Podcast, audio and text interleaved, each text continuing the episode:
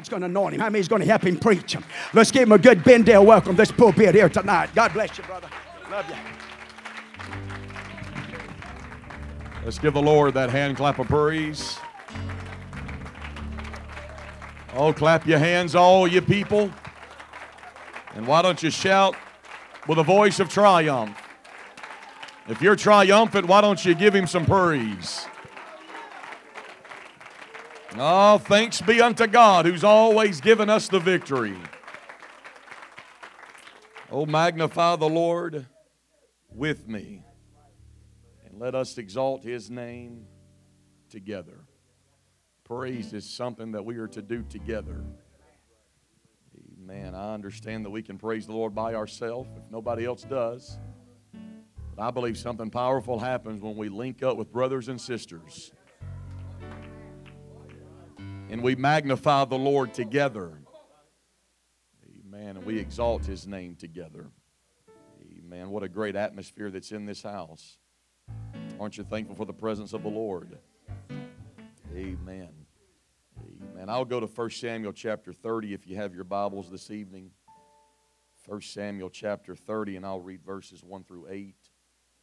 And as you're finding that, would like to uh, give honor to Brother and Sister Moore this evening their family, and also give honor to this great church as well.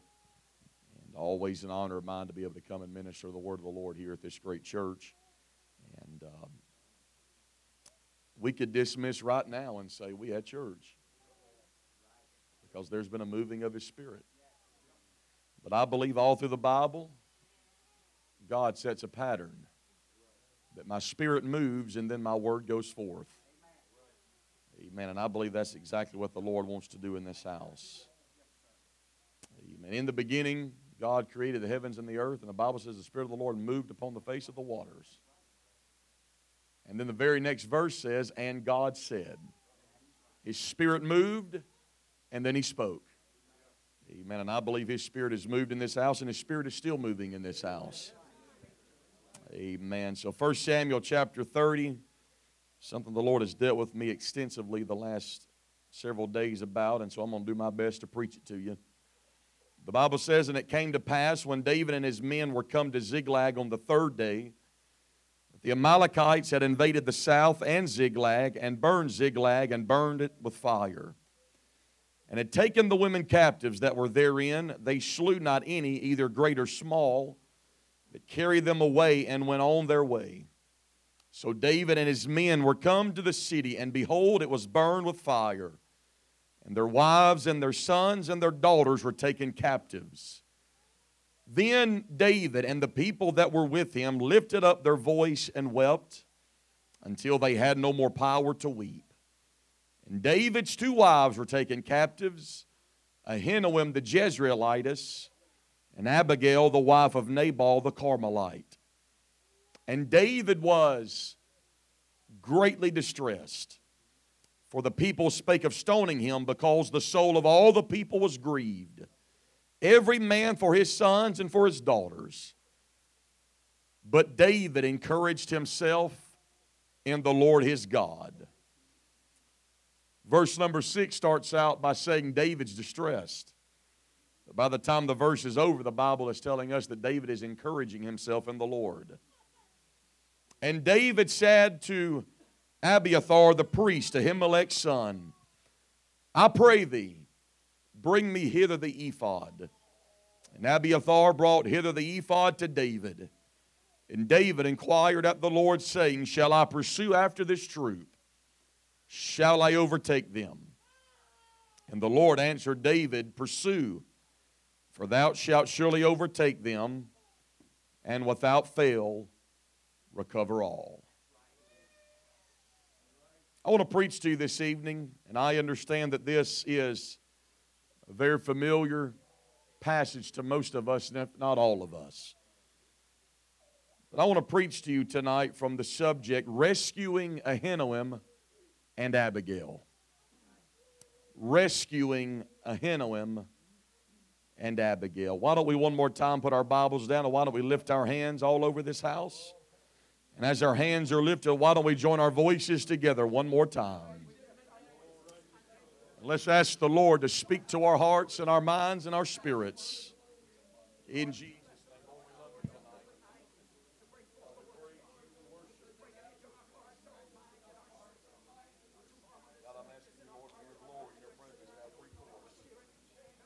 In the name of Jesus. Lord, let there be free course in this house. Let there be liberty for your word to go forth. Touch every individual in the sound of my voice tonight.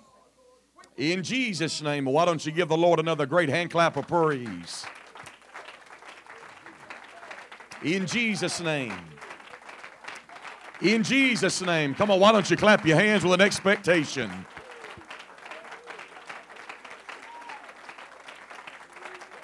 Amen. Thank you for standing. And you may be seated this evening. The Bible is full of fascinating characters. In fact, according to the biographical Bible, there are around 3,237 characters named in the scriptures. And between Adam in Genesis and John in Revelation, there is one who seemingly stands out above the rest. There is one character, there is one individual who seemingly is almost head and shoulders above everybody else, if I can put it that way. His name is David. To give you an understanding of the scriptural emphasis placed upon this man, his name is mentioned 968 times, second only to Jesus himself. His story is one of the most riveting of the ancient world. It has been the subject of many sermons and many songs through the years. David is a musician, a poet, and a songwriter. David is a shepherd, a warrior, and a king. This man, David, possessed tremendous traits, but he also possessed uh, devastating weaknesses. David is a hero and a villain in his own biography. He had moments that men in this room only dream of. Killing lions and bears with his bare hands, killing the Philistine champion Goliath, conquering and subduing countless armies, having a coronation sung over him as he became king of Israel, and even being called a man after God's own heart. But I submit to you that this man also had moments that men in this room have nightmares of. His daughter Tamar is raped by her own brother Amnon. His other son Absalom starts an insurrection against him. He commits adultery with Bathsheba and then to cover his sin, places her husband Uriah on the front line of the battle in the heat of the battle to have him killed to cover up his infidelity. He then loses a baby from that relationship within the first few weeks of his life. The Bible even says that the sword would never depart from the house of David, meaning that there would always be conflict and there would always be strife within the home that he lived in. David is a man of great contrast. He is a worshiper, but he's also an adulterer. David is a prophet but he's also a conspirator. David is a king, but he's also a killer. You see, in many ways, David is like every man that's ever walked this earth. And then in other ways, Brother Moore, there's nobody that's ever walked the earth kind of like David. Because there is such a wide range of stories about this man's life uh, that in the life of David, everybody in this room can find a bit of yourselves uh, at some point in the life that David lived. Uh, and so it is within the story of our text this evening. Uh, for years, we understand the king by the name of Saul uh, had sought harm to David until it finally culminates uh, with Saul throwing a javelin at David with the intention of killing him. Uh, and because of this, the Bible says David flees for his life. Uh, and along with 600 other men and their households, uh, they go to the Philistine territory to find refuge. And it's then at that place where Achish, uh, the Philistine king of Gath, offers Ziklag to David. Uh, and for the next 16 months, the Bible lets us know that David rules uh, over that city Ziklag and spends much of that time creating that very city into a base of operations of military exploits against the Amalekites. Uh, And so it was during this time that the Bible lets us know uh, that David and his men had gone out from Ziklag to battle. Uh, but while in the process of being away from their city, uh, 1 Samuel 30 lets us know that it was then uh, that the Amalekites had invaded the south and Ziklag uh, and burned that city to the ground. Uh, and the Bible lets us know that as David and his men come back to that city and as they see what's happened in their absence, when they begin to see how their beloved city's been burned to the ground. And not only has their beloved city been burned to the ground, when they realize that their wives and their sons and their daughters had been taken captive, the Bible says that David and all the men lifted up their voice and wept until they had no more power to weep. And it's in the process of all of this going on, in the process of seeing their city burned to the ground, in the process of seeing their wives and their sons and their daughters uh, had been taken away by the enemy. Uh, the Bible then says in verse number five uh, that David realizes that his two wives were taken captives as well. Their names were Ahinoam and Abigail. Uh, we understand that it was customary uh, in the ancient world to have more than one wife, uh, and so it is in the story in 1 Samuel 30. we understand that David has more than one wife, and the Bible then tells us that in the process of burning Ziklag to the ground, uh, in the process of kidnapping wives, sons, and daughters, uh, David's two wives were captured as well. Uh, in the midst of all of this going on, I want you to understand that the Amalekites, uh, the enemy of David, uh, specifically and purposely targeted uh, the two wives that he had. their names were Ahinoam and Abigail. but I find it very interesting this evening that the Bible only mentions the wives of David by name. We understand. Uh, you keep reading in this text, you find out uh, that there were about 600 other men uh, who fought side by side with David. And if it was customary to have more than one wife, then I think it's safe to say that those other men probably had uh, more than one wife as well. and so I want you to understand what's going on. 600 men who were married to multiple women. and so the Bible says that the Amalekites kidnap all the wives.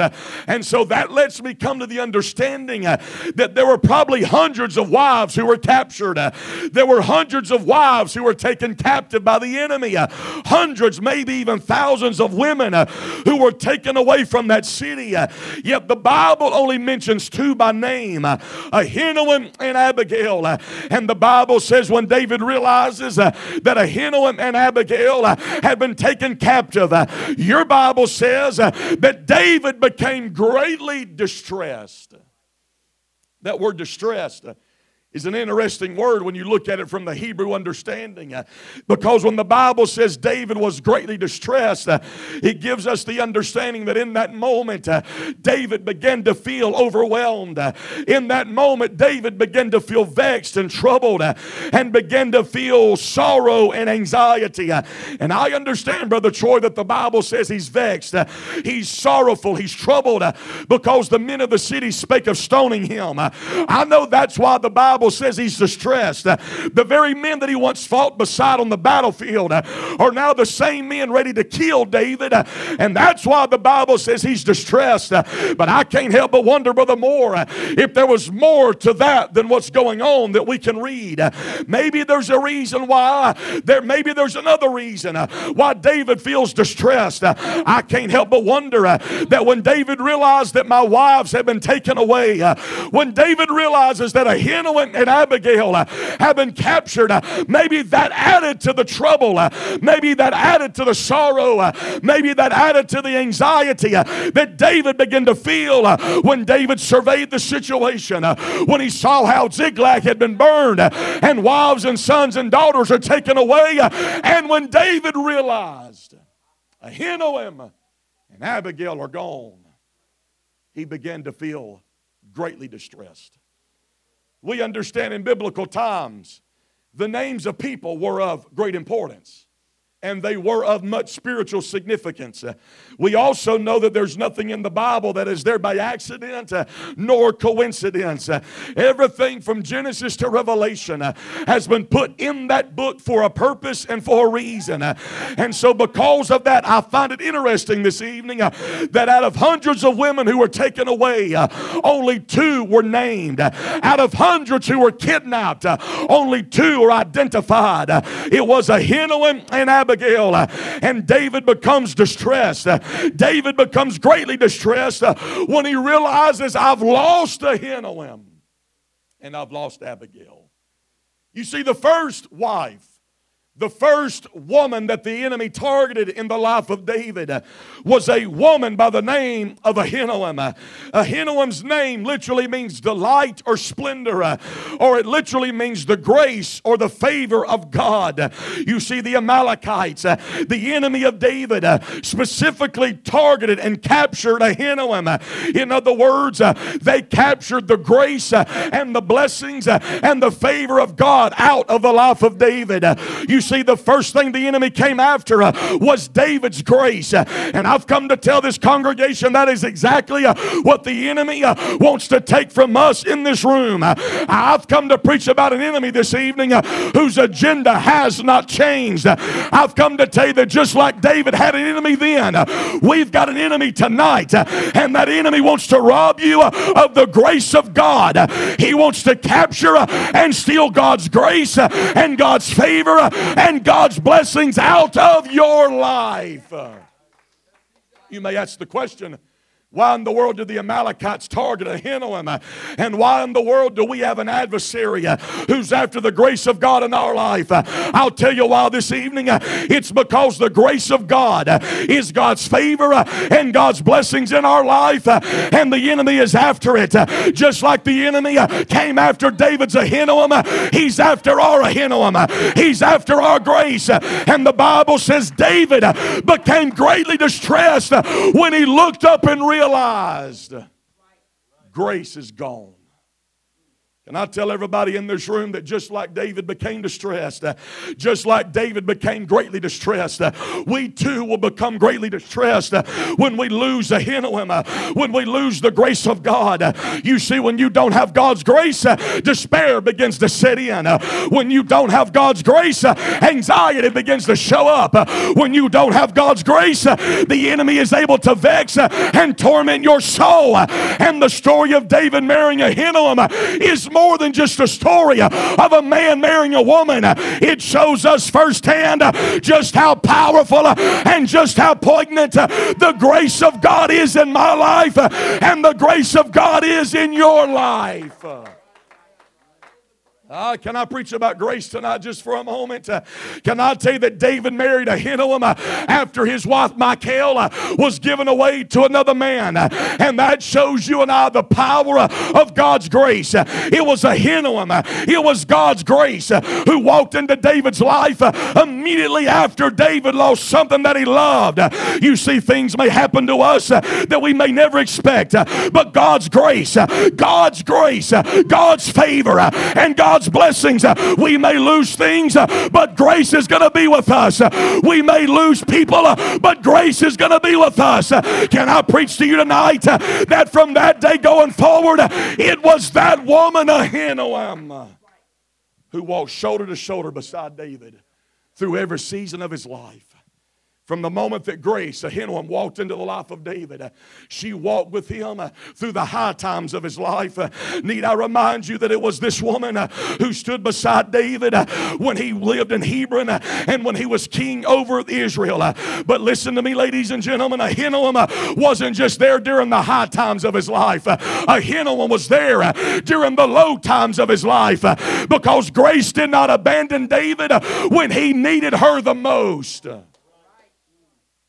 Here's one thing you can count on when it comes to God's grace and God's favor and God's blessings it's not contingent on the season of life you're going through at that moment. Grace said, I'll stand beside you when you're king, but I'll stand beside you when you're running like a fugitive from Saul.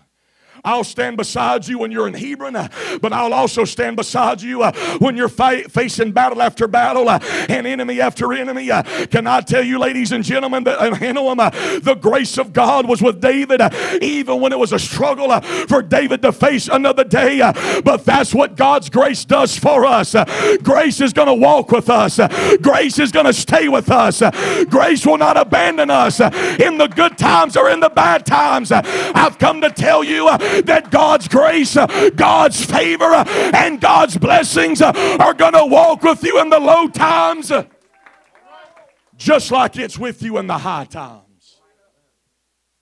From that moment, she walked into David's life for the more. She never left him. And that beautifully sums up God's grace in our life. Peter in the New Testament begins to attempt to prove this in the New Testament. It is in 1 Peter chapter 1 verse number 6 where Peter begins to give us insight when we begin to deal with the grace of God. Peter says in 1 Peter 1 in verse number 6 wherein you greatly rejoice though now for a season if need be you are in heaviness through manifold temptations that word manifold is an interesting word in the Greek language because it corresponds or it runs parallel to the word multicolored. And when Peter says you're going to go through seasons of heaviness, there's going to be seasons of manifold temptation. It can translate to mean manifold trials. And those two words, manifold temptation, literally means that if you live life long enough, you're going to face every shape, every shade, and every color of life. There's going to be seasons of your life, if you live life long enough, uh, where you go through seasons of heaviness, uh, where you're going to go through seasons of manifold trials, uh, or many colored trials, uh, or many shapes of trials. Uh, life is going to come at you uh, in every which way that it can come at you. and so it was in the life of David. David could testify about that because he knew what it was like to sit on the throne, but he also knew what it was like to run for his life as a fugitive fugitive because you live life long enough. You're not always going to be up. But there's going to be some low times. There's going to be there's going to be seasons of manifold temptations.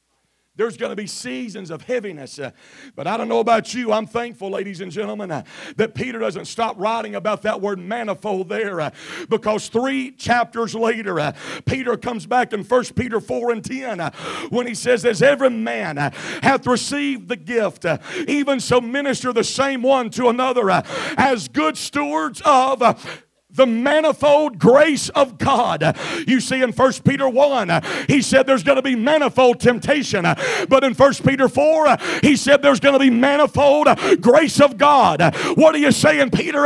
Peter's trying to let us know that when trials show up, grace is going to come with it. Peter's trying to let us know uh, that there's going to be seasons of heaviness, uh, but you better get ready. Uh, the grace of God uh, is not going to abandon you uh, in those seasons of suffering. Uh, and in I wish somebody would hear me right now. You live life long enough, you're going to go through every shape and color of life. but aren't you thankful that in the midst of that manifold temptation, there's a manifold grace of God?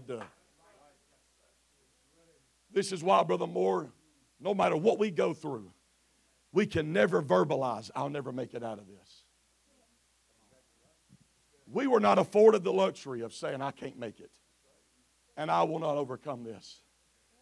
You may be going through the trial of your life. You may be going through the most heavy season of life you've ever had to go through. But here's the beautiful thing about the manifold grace of God. As big as that trial is, that's how much grace God's going to send you to get you out of that trial. You may be going through the trial of your life. There you may be in a season of heartache, a season of confusion, a season of despair. But here's the thing about God's grace. Here's the thing about God's favor. As big as that trial is, God's already put down the ruler to measure out the grace you need to get through that. There's no time to despair. There's no time to give up.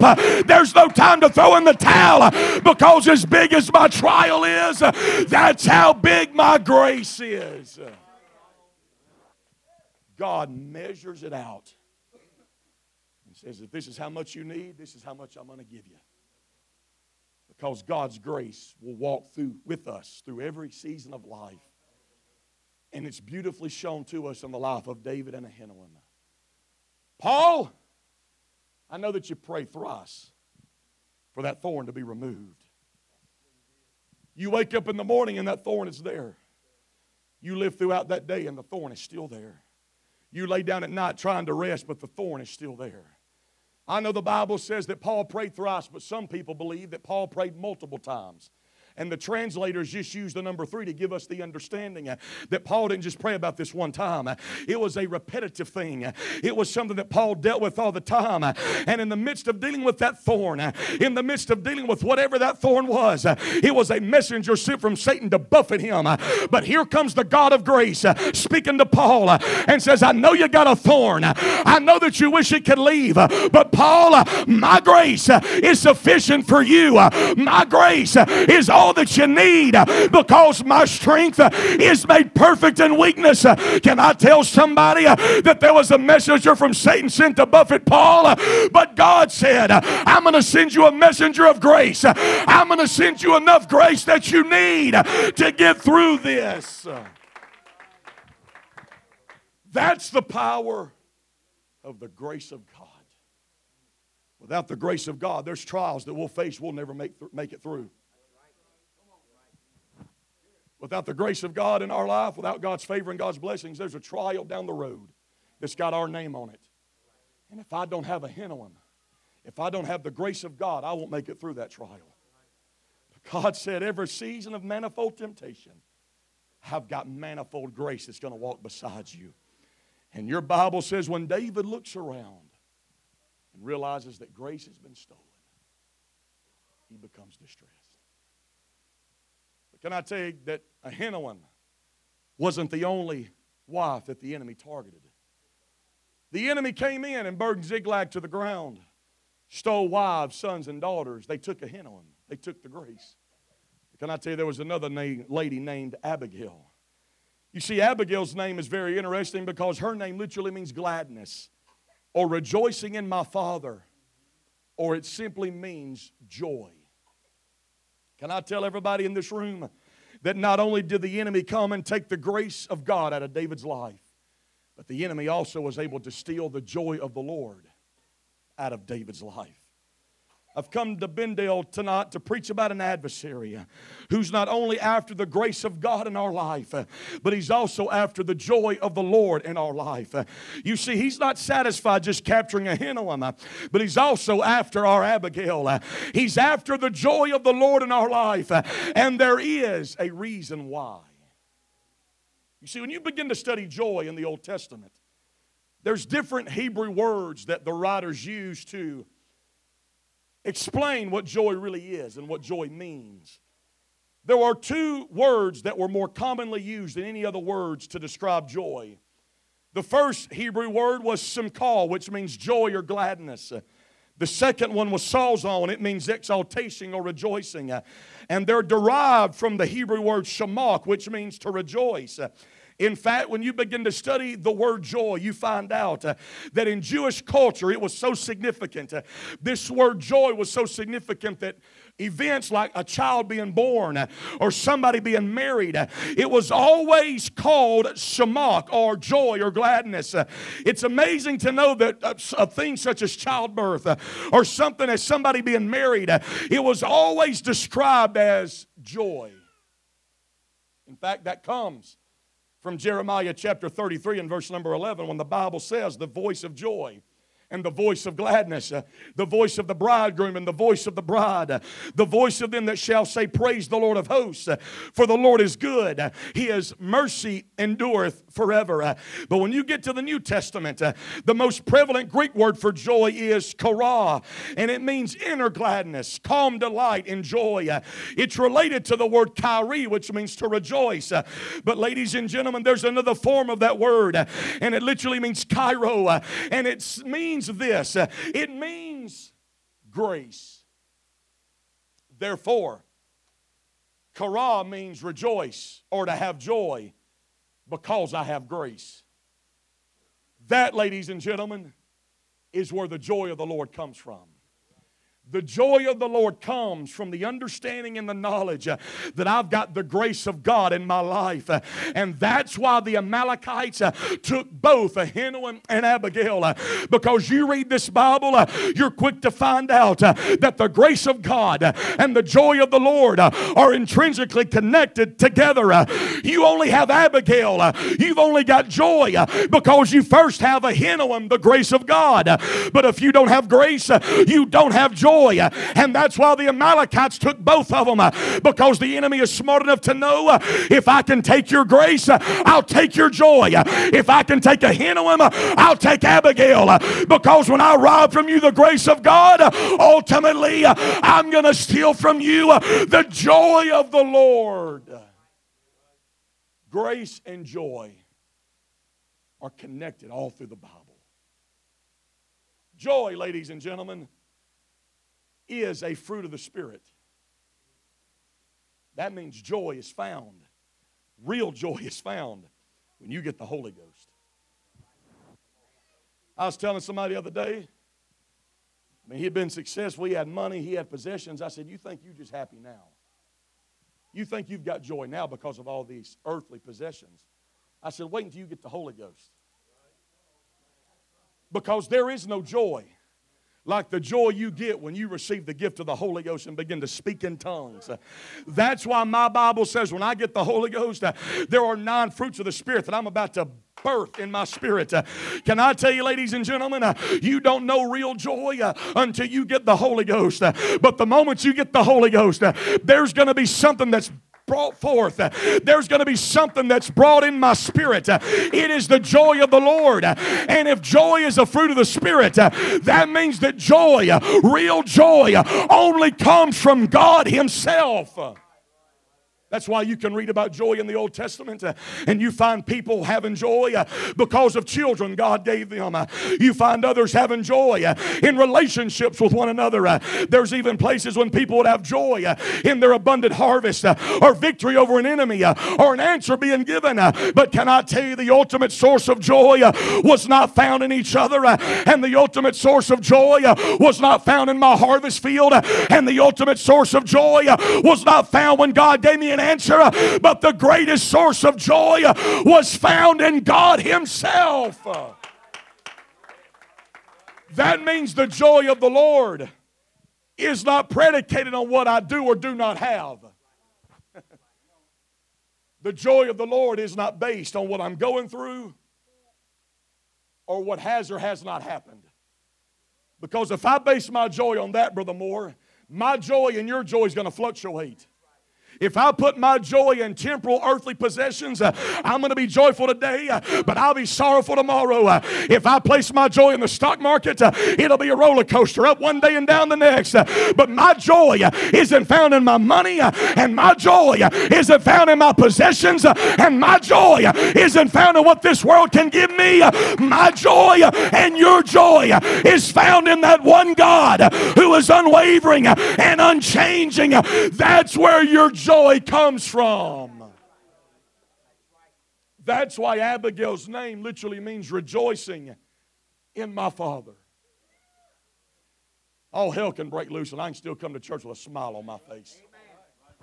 I can get a bad diagnosis and I can still come to church uh, and lift my hands and run the aisles uh, and have faith and believe God uh, because people may not understand it, Brother Moore, uh, but it's because my joy uh, wasn't given to me by the world uh, and my joy cannot be taken away from this world.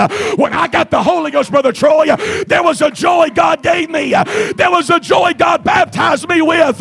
My joy and your joy is found in who you serve.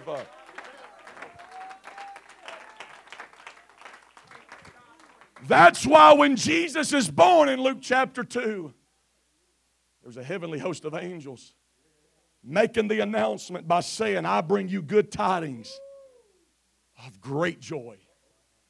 That's why in Luke chapter 1, before Jesus is ever born, he had already established joy because Mary's song attested to the joy that he was about to bring. Because it was his mother Mary, before Jesus is ever born in a manger, Mary begins to sing, My soul doth magnify the Lord, and my spirit hath rejoiced in God my Savior.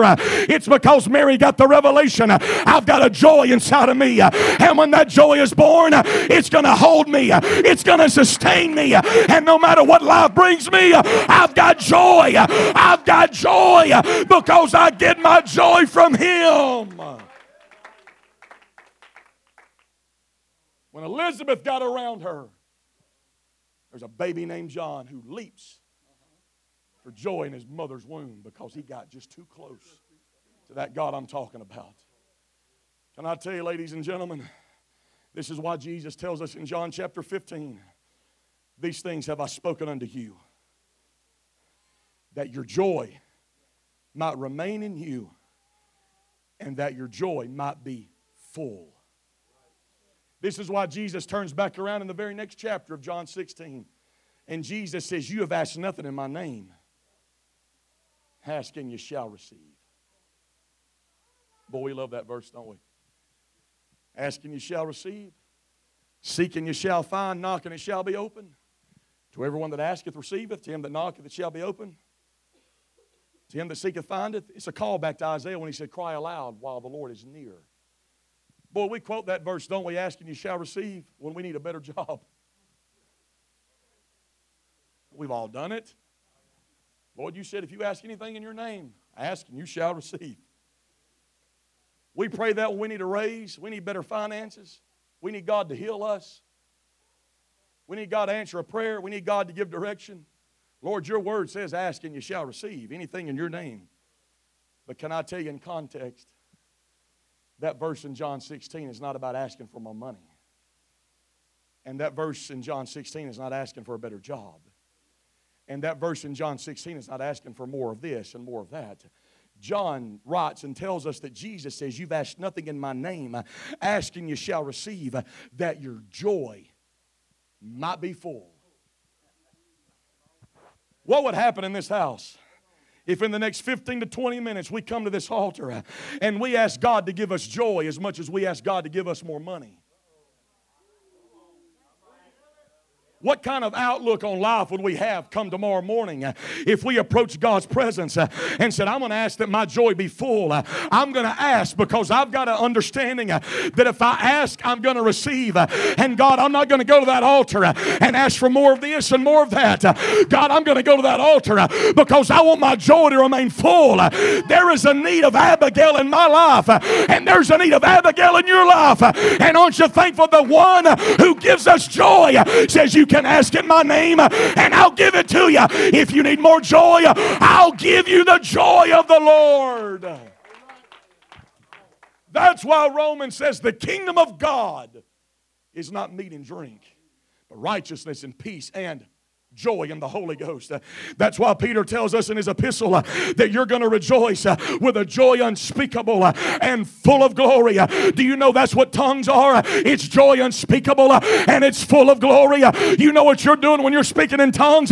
there's a joy that's unspeakable that you can't even articulate. but God said, when I give you the Holy Ghost, I'm going to put a language in your body and it's going to be joy unspeakable and it's going to be full of glory. We need to get the understanding of what we get when God gives us the Holy Ghost. It's more than just tongues. Tongues is only a sign for the unbeliever, according to my Bible. How do you know they got the Holy Ghost? Well, we heard them speak with tongues. Jesus told Nicodemus, The wind bloweth where it listeth, and now here's the sounds thereof. You don't know where the wind's going or coming from, but you can see the effects of the wind, is what he's saying. So is everyone born of the Spirit. You can't see the wind, but you see the effects of it. You see trees snapped and uprooted, homes destroyed. You didn't see the wind, but you see the effects of it. So is everyone that's going to be born of the Spirit. The wind bloweth where it listeth, and thou here's the sound thereof. That word sound is where we get the word phone or phonics. It means speech or language. He's, Jesus is telling us when you get the Holy Ghost, there's going to be a sound there's going to be a language, there's going to be a speech. You're going to speak in tongues when you get the Holy Ghost. This is why David said, My heart was glad and my tongue did rejoice because it's a heart and a tongue issue when you get the Holy Ghost. You get it in your heart and it comes up your heart and it comes out your mouth. That's why David said, My heart rejoiced, my heart was glad and my tongue rejoiced. But can I tell you, we are watering down the Holy Ghost when we just look at the Holy Ghost as tongues. God gave us the Holy Ghost to do more than just be bilingual and to be trilingual. He gave us the Holy Ghost because it's His Spirit. Yes, it's the hope. It's God in Christ. The same God that was in Christ is the same God that's in you now. It's Christ in you, the hope of glory, the Bible says. But there is a peace and there is a joy that is unspeakable when you get the Holy Ghost. You remember what it was like the first night you got the Holy Ghost? Boy, you wanted to tell everybody. You wanted everybody in your family to know, oh, I got the Holy Ghost because there was such a joy. Abigail had made herself known in your life. Ladies and gentlemen, this is why the enemy came after David's Abigail. The enemy knows if I can take the joy of the Lord, I'll take your happiness and I'll take your contentment. Because if I have no joy, I'm not happy. If you have no joy, you're not content. And the enemy understands that if I can take the joy of the Lord, they'll live their life empty and miserable and hollow and a shell of what God wants them to live like. I was talking to a friend of mine in Ohio the other day, and we were talking about just living for God. And I said, You know, I believe, I truly believe God wants us to be happy. We're not a good billboard when we live our life for God depressed all the time and head hung down and the world's falling apart. My Bible says, Happy are the people whose God is the Lord. God wants us to have joy in our life. God wants us to be content and happy and satisfied with the life that we live. And the enemy knows if I can get you to look at everything you don't have and everything God has not done for you yet, because a lot of times our joy is attached to what we have or don't have. And if the enemy can take what we have away from us, he'll take our joy from us because my joy is attached to what I have. He's been at this game a long time. But this is why constantly, all through that Bible, from Genesis to Revelation, we are not supposed to have our joy found in what we have in this earth. But the enemy also knows if I can take your joy, I can make you weak. This is what Nehemiah is trying to teach to us in Nehemiah chapter 8 when he says, I want you to go your way and eat the fat and drink the sweet and send portions unto them uh, for whom nothing is prepared. For this day is holy unto the Lord our God. Neither be ye sorry. There's not a period. Neither be ye sorry. Semicolon. He's about to join one thought to another thought. Neither be ye sorry. Why am I not sorry? For the joy of the Lord is your strength. And we preach that and we quote that, but I want you to watch this with me. That word joy means, yes, gladness and rejoicing.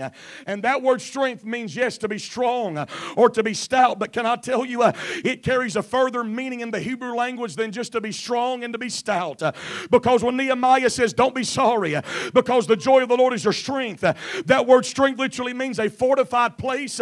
It is a place of protection, it is a place of defense. In other words, if the enemy can take your joy, you're exposed to his attack. Isn't it amazing that when one area of my life I'm not happy in, it quickly begins to bleed over into other areas in my life? Because if I'm exposed in one area of my life, Brother Troy, the enemy can scale the wall and he can get into that area. And if he, boy, I feel my hope. If he can get into that area, he'll trickle down into this area and he'll get into this area. I'm not happy with my wife before I realize that I'm not happy in my marriage. I'm not happy with my kids. I'm not happy at home. I, don't even want to go home. I want to work more hours. I want to do this uh, because the enemy knows uh, it's more than just being strong. The enemy knows uh, if I can take the joy of the Lord out of your life, uh, it may just be one area, but you're exposed uh, and you're vulnerable uh, and you're open to the enemy's attack. Can I tell somebody in this room the joy of the Lord is not just an emotion that we feel? The joy of the Lord is a place of protection, it is a place of defense because when I've got my joy right, the enemy cannot scale the walls. Joy is more than just an emotion. Abigail was more than just an accessory on the arm of David. Abigail, joy is a fortified place. Abigail is protection. Can I tell you, the enemy knows if I can get the joy of the Lord out of your life, I'll expose them to my attack. If I have no joy, I'm unprotected. If I have no joy, I'm exposed and I have no strength. And if you're in this house right now and maybe the enemy's attacked you, and maybe the enemy has brought on circumstances and problems and situations, uh, and maybe somehow, just maybe, the joy of the Lord uh, is starting to fleet away from you. Uh, maybe it's been a long time since you felt Abigail. Maybe it's been a long time since you really felt the presence and the joy of the Lord. Can I tell you, I've got good news to tell everybody in this room that David, the same man that lost Abigail, David, the same man that lost the joy of the Lord, is the same man that turns around in Psalm 16 uh, and he gives us the answer by saying that you, Lord, uh, are going to show me the path of life because in thy presence uh, there is fullness of joy, and at thy right hand uh, there are pleasures forevermore. What is David saying, Brother Moore? He's saying that when you have no joy, uh, when Abigail's been stolen, uh, I've got a solution. Uh, why don't you push and press your way into God's presence? Because in His presence there's fullness of joy. That's why you can drag yourself into a Sunday night service and get in the presence of God and walk out with your head held high. And you can't explain it, you can't articulate it, but when you get in God's presence, there's a fullness, there's an abundance, there's an overwhelming well of joy. But you've got to get in the presence of God. Put it together like a puzzle. The joy of the Lord is my strength. In His presence, there's fullness of joy. So I get my strength from the joy that I found in His presence. Because God says, whatever you need, you can find it when you get in my presence. David said, in His presence, in His panim, is the Hebrew word, is fullness of joy. What is David talking about? That word panim, yes, means the presence of God, but it also means the face of God. So David was saying, when you get in God's face, there is a fullness of joy you'll find. When's the last time we got in the face of God? Not out of arrogance, not out of being rude, but when, when's the last time we got in God's face and said, I need you to give me that joy? David is calling all the way back to Genesis 32 when there's a man named Jacob wrestling with an angel. You know where I'm going. The angel says, You got to let me go because the day's about to break. David is desperate. I'm not letting you go until you bless, until you do something. I'm not letting you go. When's the last time we got that desperate? I'm not leaving church until I get what I need. It may be past 8 o'clock, but I'm not leaving that place until I get what I need. And we understand because David was persistent, the angel touches the hollow of his thigh, and Jacob walks away limping, or he walks away differently. Because that's what happens when you get in God's presence. You'll walk away different. But he not only walked away differently, his name was changed from Jacob to Israel because the angel says, As a prince, you have found favor with God. Jacob walks away from that encounter differently, and his identity is changed forever. But Jacob looks back on that scenario in Genesis 32, and he says, All of this happened at a place called Peniel because I have seen God face to face, and my life is preserved. Jacob got in the presence of God, and everything changed. And David picks up on that when he begins to write Psalm 16. And he says, If you don't have any joy, if you can just do what Jacob done, if you can just push your way in the presence of God, there is a fullness of joy that awaits you. Maybe this is why Jesus tells us in Luke chapter 11 I've got a solution, boys. Why don't you leap for Abigail? Why don't you leap for joy? Well, I'll leap because I have joy. No, that's not what he said. You don't leap because you have joy, you leap because you need joy.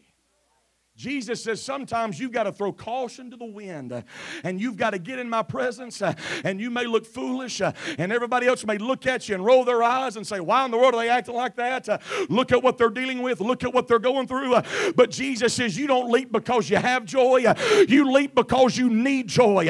and the principle is found multiple times. you've just got to push your way in the presence of God. you've just got to make up your mind that in His presence there is an abundance of the joy that I I need. And I believe God has been dealing with me about this because if there's one thing the church needs, if there's one thing the church as a whole needs, we need a fresh baptism of the joy of the Lord. Because life has a way of taking the joy of living for God out of our lives. Life and trials and circumstances has a way of just draining us and wearing on us uh, and overwhelming us uh, that it becomes just routine to come to church. Uh, it becomes routine of just praying and it becomes routine of just living for God. Uh, can I tell you, ladies and gentlemen, if there's one thing the Lord's been dealing with me about, uh, it is that the church needs uh, a restoration of joy. Maybe that's why David said in Psalm 51, I want you to restore unto me the joy of my salvation. You know what David was praying? He was saying, God, I just want to be happy that I'm saved saved. David said, God, I just want to be happy that I've got salvation. We serve a God of restoration, and we know that. In fact, the Lord said, I'm not coming back until there is a restoration of all things. He's a restorer of marriages, He's a restorer of homes, He's a restorer of the prodigals. He's a God of restoration. But when's the last time we prayed the prayer of David? Said, Lord, something's happened. I need you to restore unto me the joy of my salvation. A joy of just living for God. A joy of having the Holy Ghost. A joy of just being saved. That's why David later goes on to tell us, I was glad. I rejoiced. I was happy when they said unto me, Let us go into the house of the Lord. See, life has a way of just taking the joy of going to church out of our lives, where it can just become routine. It's what we do Sunday morning, it's what we do Sunday night, it's what we do Wednesday. Can I tell you, there can be a restoration of joy of all things, if I can put it that way, in our life, in this room this evening. Can I tell you, ladies and gentlemen, that's why repeatedly there's a word that appears multiple times, and I'm about to close, but there's a word that appears multiple times in the New Testament. It's the word rejoice. We understand the prefix re in the English language means to do something again. And so the Bible commands us multiple times to rejoice. Call your joy back.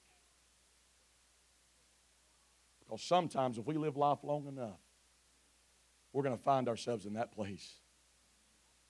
I've got to call my joy back. That's why Isaiah said, I will greatly rejoice in the Lord. That's why Habakkuk said, and watch all the negative things the prophet says. The prophet says the fig tree has no blossoms, there is no fruit in the vine. There's no labor. The labor of the olive is going to fail, and the, the fields are going to yield no meat. The flocks are cut off from the fold, and there's no herd in the stalls. Yet, I will rejoice in the Lord because the prophet is one more time driving the point home. My joy is not found in what I have or do not have down here. My joy and your joy is found in the God that we serve. And that's why Paul said in Philippians, Rejoice in the Lord always. And again, I say rejoice.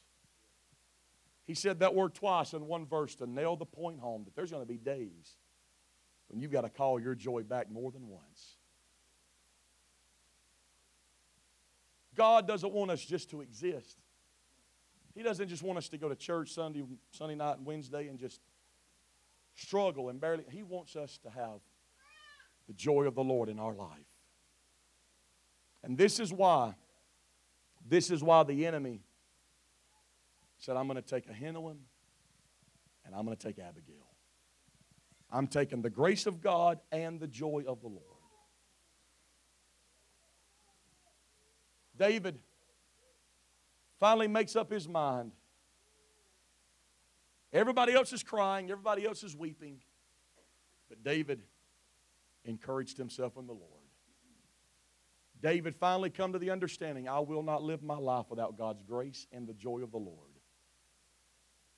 And we've always quoted this verse, but I think a lot of times we've misquoted the verse. Because for so long we have said David inquired of the Lord. To inquire of somebody means I'm asking for their permission. If I were to inquire, Brother Moore, can I sit on the platform? I'm asking for your permission to sit on the platform. Can I tell you, the Bible does not say David inquired of the Lord. Because why would David need permission to go get Abigail and Ahinoam back when God gave them to him in the first place? Why would God have to give David permission to go after grace and joy if God gave grace and joy to David. David did not inquire of the Lord. The Bible says David inquired at the Lord. David was simply telling God, I'm going after my grace and I'm going after my joy. I just need to know that you're going to go with me. Shall I pursue? Shall I overtake? And the Lord says, You go and I'll go with you. Can I tell everybody in this room, David made the decision that at some point all of us are going to have to make in life. I'm not living my life without the grace of God, and I'm not living my life without the joy of the Lord. And the Bible says all of this happened on the third day.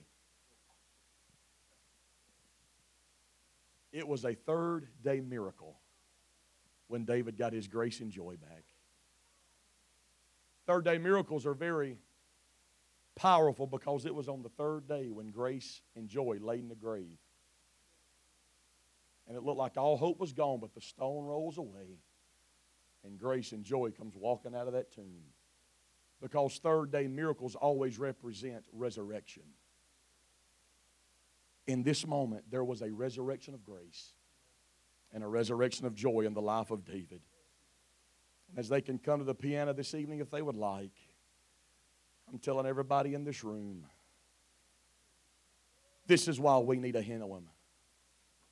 This is why we need Abigail. We need the grace of God, Brother Moore, because there's going to be trials in the days to come that I will not make it through unless I have the manifold grace of God. And there's going to be days that I live when the enemy tries to take my joy from me. And if he succeeds, I'm exposed to every attack. But as we stand all over this room this evening, I've come to tell you that in his presence, there's an answer. In his presence, there is a solution. I wonder right now if we can lift our hands all over this house. And as we lift our hands, I know we're about to transition, but before we do that, I wonder as we lift our hands all over this house, there could be some men and women, some young people that would make up their mind I'm going to push my way into His presence. Because there's something powerful waiting for me when I get into the presence of the Lord.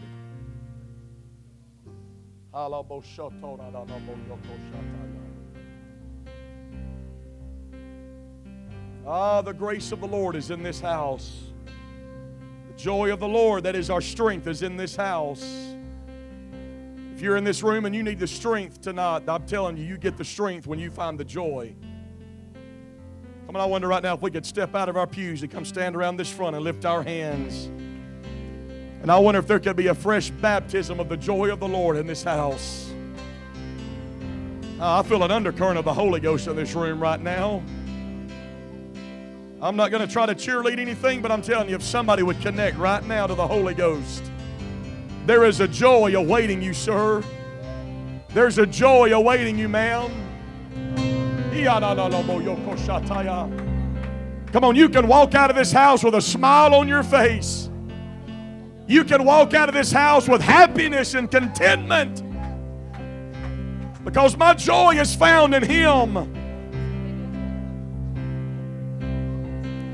Come on, why don't you join with somebody right now beside you? Come on, why don't we pray for the grace of God to be in our lives and for the joy of the Lord? Come on, from side to side and front to back. Ah, let there be a baptism of the joy of the Lord. A joy that'll sustain us. A joy that'll keep us regardless of what life brings. Come on, as they begin to sing, why don't we allow the joy of the Lord to overwhelm us? Come on, there's strength in the house right now.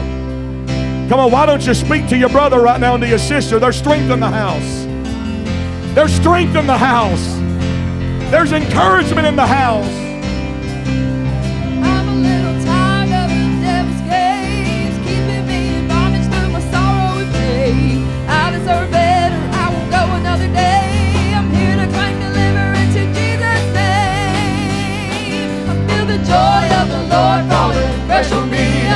Joy of the Lord delivering me. I feel the joy of the Holy Ghost all over me. I feel the joy of the Lord falling fresh on me. I feel the joy of the Lord delivering me. I feel the joy of the Holy Ghost all over me. I feel the joy of the Lord on me. I feel the joy of the Lord delivering me. I feel the joy of the Holy Ghost all over me. Yes, I feel the joy of the Lord fresh on me. I feel the joy of the Lord delivering me. I feel the joy of the Holy Ghost all over me.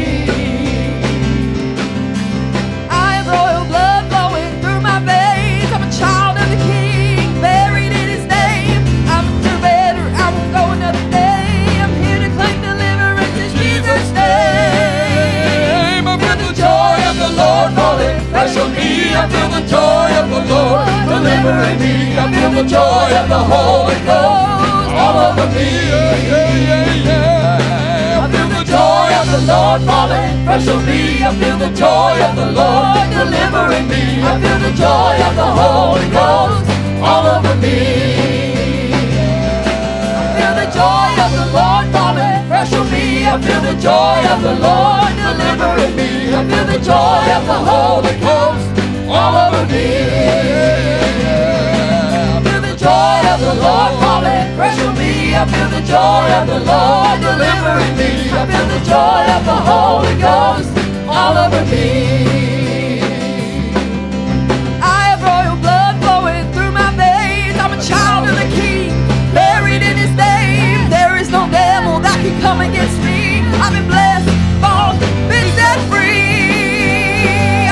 Joy of the Lord falling fresh on me. I feel the joy of the Lord delivering me. I feel the joy of the Holy Ghost all over me.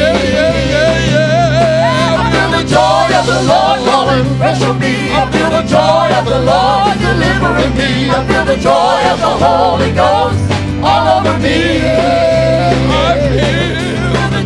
of the Lord falling fresh on me. I feel the joy of the Lord delivering me. I feel the joy of the Holy Ghost all over me. I have been loosed, I've been set free. Pardon me while I have. For the joy of the Holy Ghost is all over me. Yes, I've been set free. Pardon me a moment while I have a jubilee. For the joy of the Holy Ghost is all over me. I have been loosed, I've been set free. Pardon me a moment while I have a jubilee. For the joy of the Holy Ghost all over me. I have been loose, I've been set free. Pardon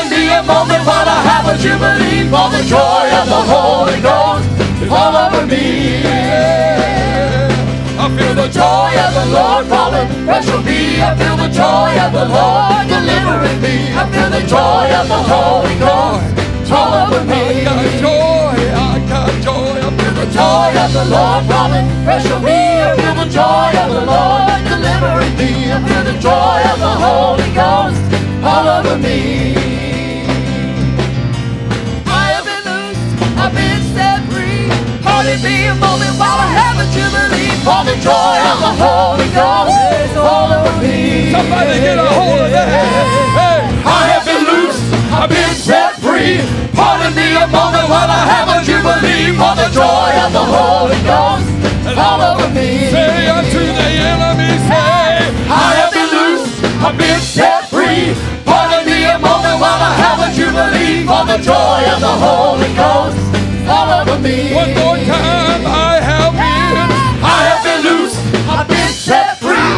Pardon me a moment while I have a jubilee. For the joy of the Holy Ghost is all over me.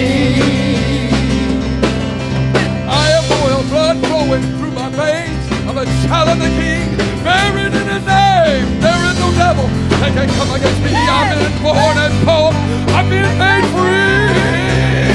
I feel the joy of the Lord. On me, I feel the joy of the You got the Lord Holy Ghost. delivering me. I feel Come the on, you joy got the Holy Ghost. You got joy. all over me. Yeah, yeah, yeah, yeah. I feel the joy of the Lord. fresh on me. I feel the joy of the Lord delivering me. I feel the joy of the Holy Ghost all over One me. more time. Set free. Pardon me a moment while I have a jubilee. For the joy of the Holy Ghost is all over me. I I've been. I have been loose, I've been set free. Pardon me a moment while I have a jubilee. For the joy of the Holy Ghost is all over me. One more. I have been loose. I have been loose, I've been set free. Pardon me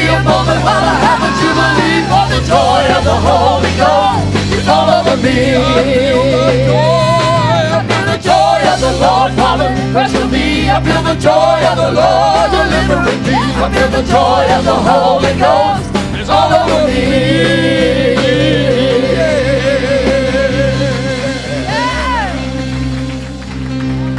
I got joy. I got joy. I got joy. I got joy. It's joy unspeakable and it's full of glory. Yeah. Therefore, with joy shall you draw water. Shall you draw water? Come on, from the wells. Hey, have you got it? Have you got it? Have you got it? Have you got it? Have you got it?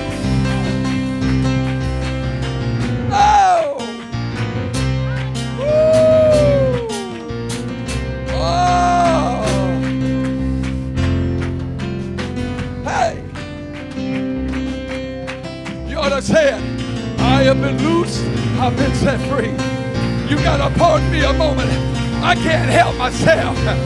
You gotta pardon me just for a little bit. I'm gonna get beside myself in the Lord. I'm gonna get outside of who I am and get beside me and just give God some high praise. Just give God the joy of my spirit in praise and worship because of the grace of God that has brought joy into my life. Oh, yeah. Woo! Thank you, Brother Sanford. Thank you, Brother Sanford. Thank you, Brother Sanford. Come on, Pastor. Hallelujah, hallelujah, hallelujah. Oh, yeah. Well, have we heard the word of God in this Yeah. place tonight? My, my, my, I'm telling you, he has preached the word in this house tonight. I promise you, it'd pay us to probably go back and listen to this and again. So much was said, so much food that was put out there about this joy. Amen. And you know what? Nothing can take it. If we make it up in our minds and hearts and spirit, nothing's going to take this joy. He's going to bring me through the valleys. Amen. You need to rescue it. If it's been taken, you need to set out to get it. I'm getting it back.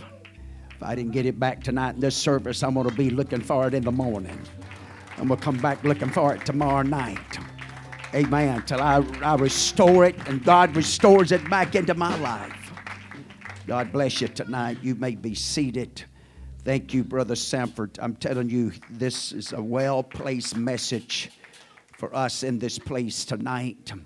This body of believers that's um, walking through some very difficult times.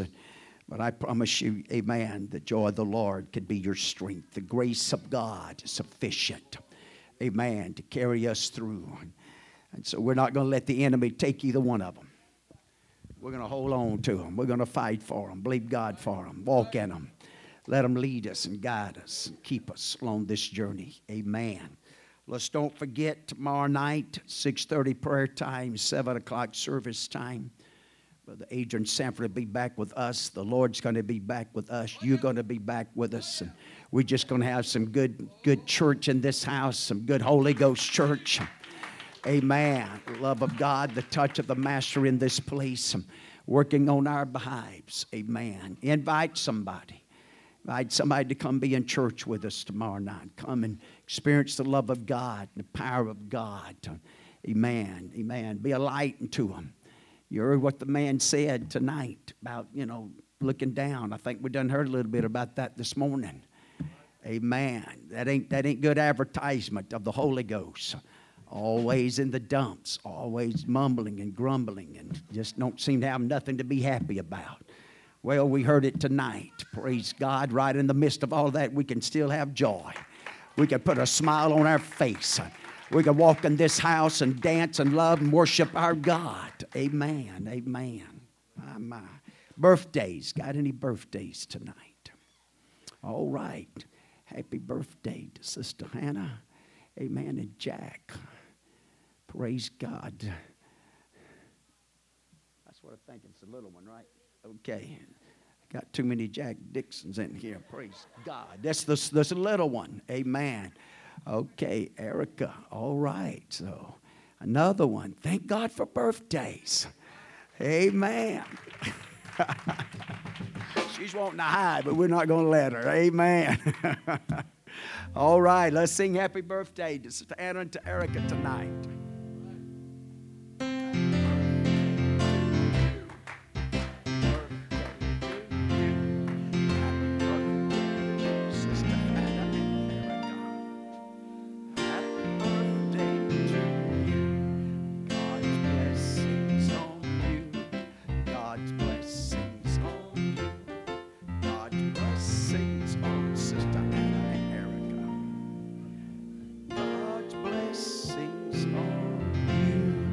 That's right. Let's give them a good hand tonight.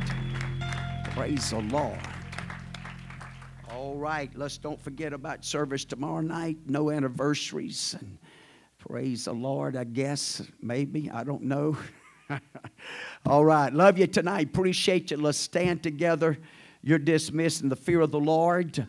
Let's pray about tomorrow night. Let's invite somebody come back in this place expecting the explosion of the Holy Ghost. Amen. If you'll bring it, it'll happen. If you don't bring nothing to the party, don't expect much out of the party. But if you load your truck up with the right stuff to have a party, folks, we'll have a party. It's up to us, not God. I promise you, He's got it. God bless you.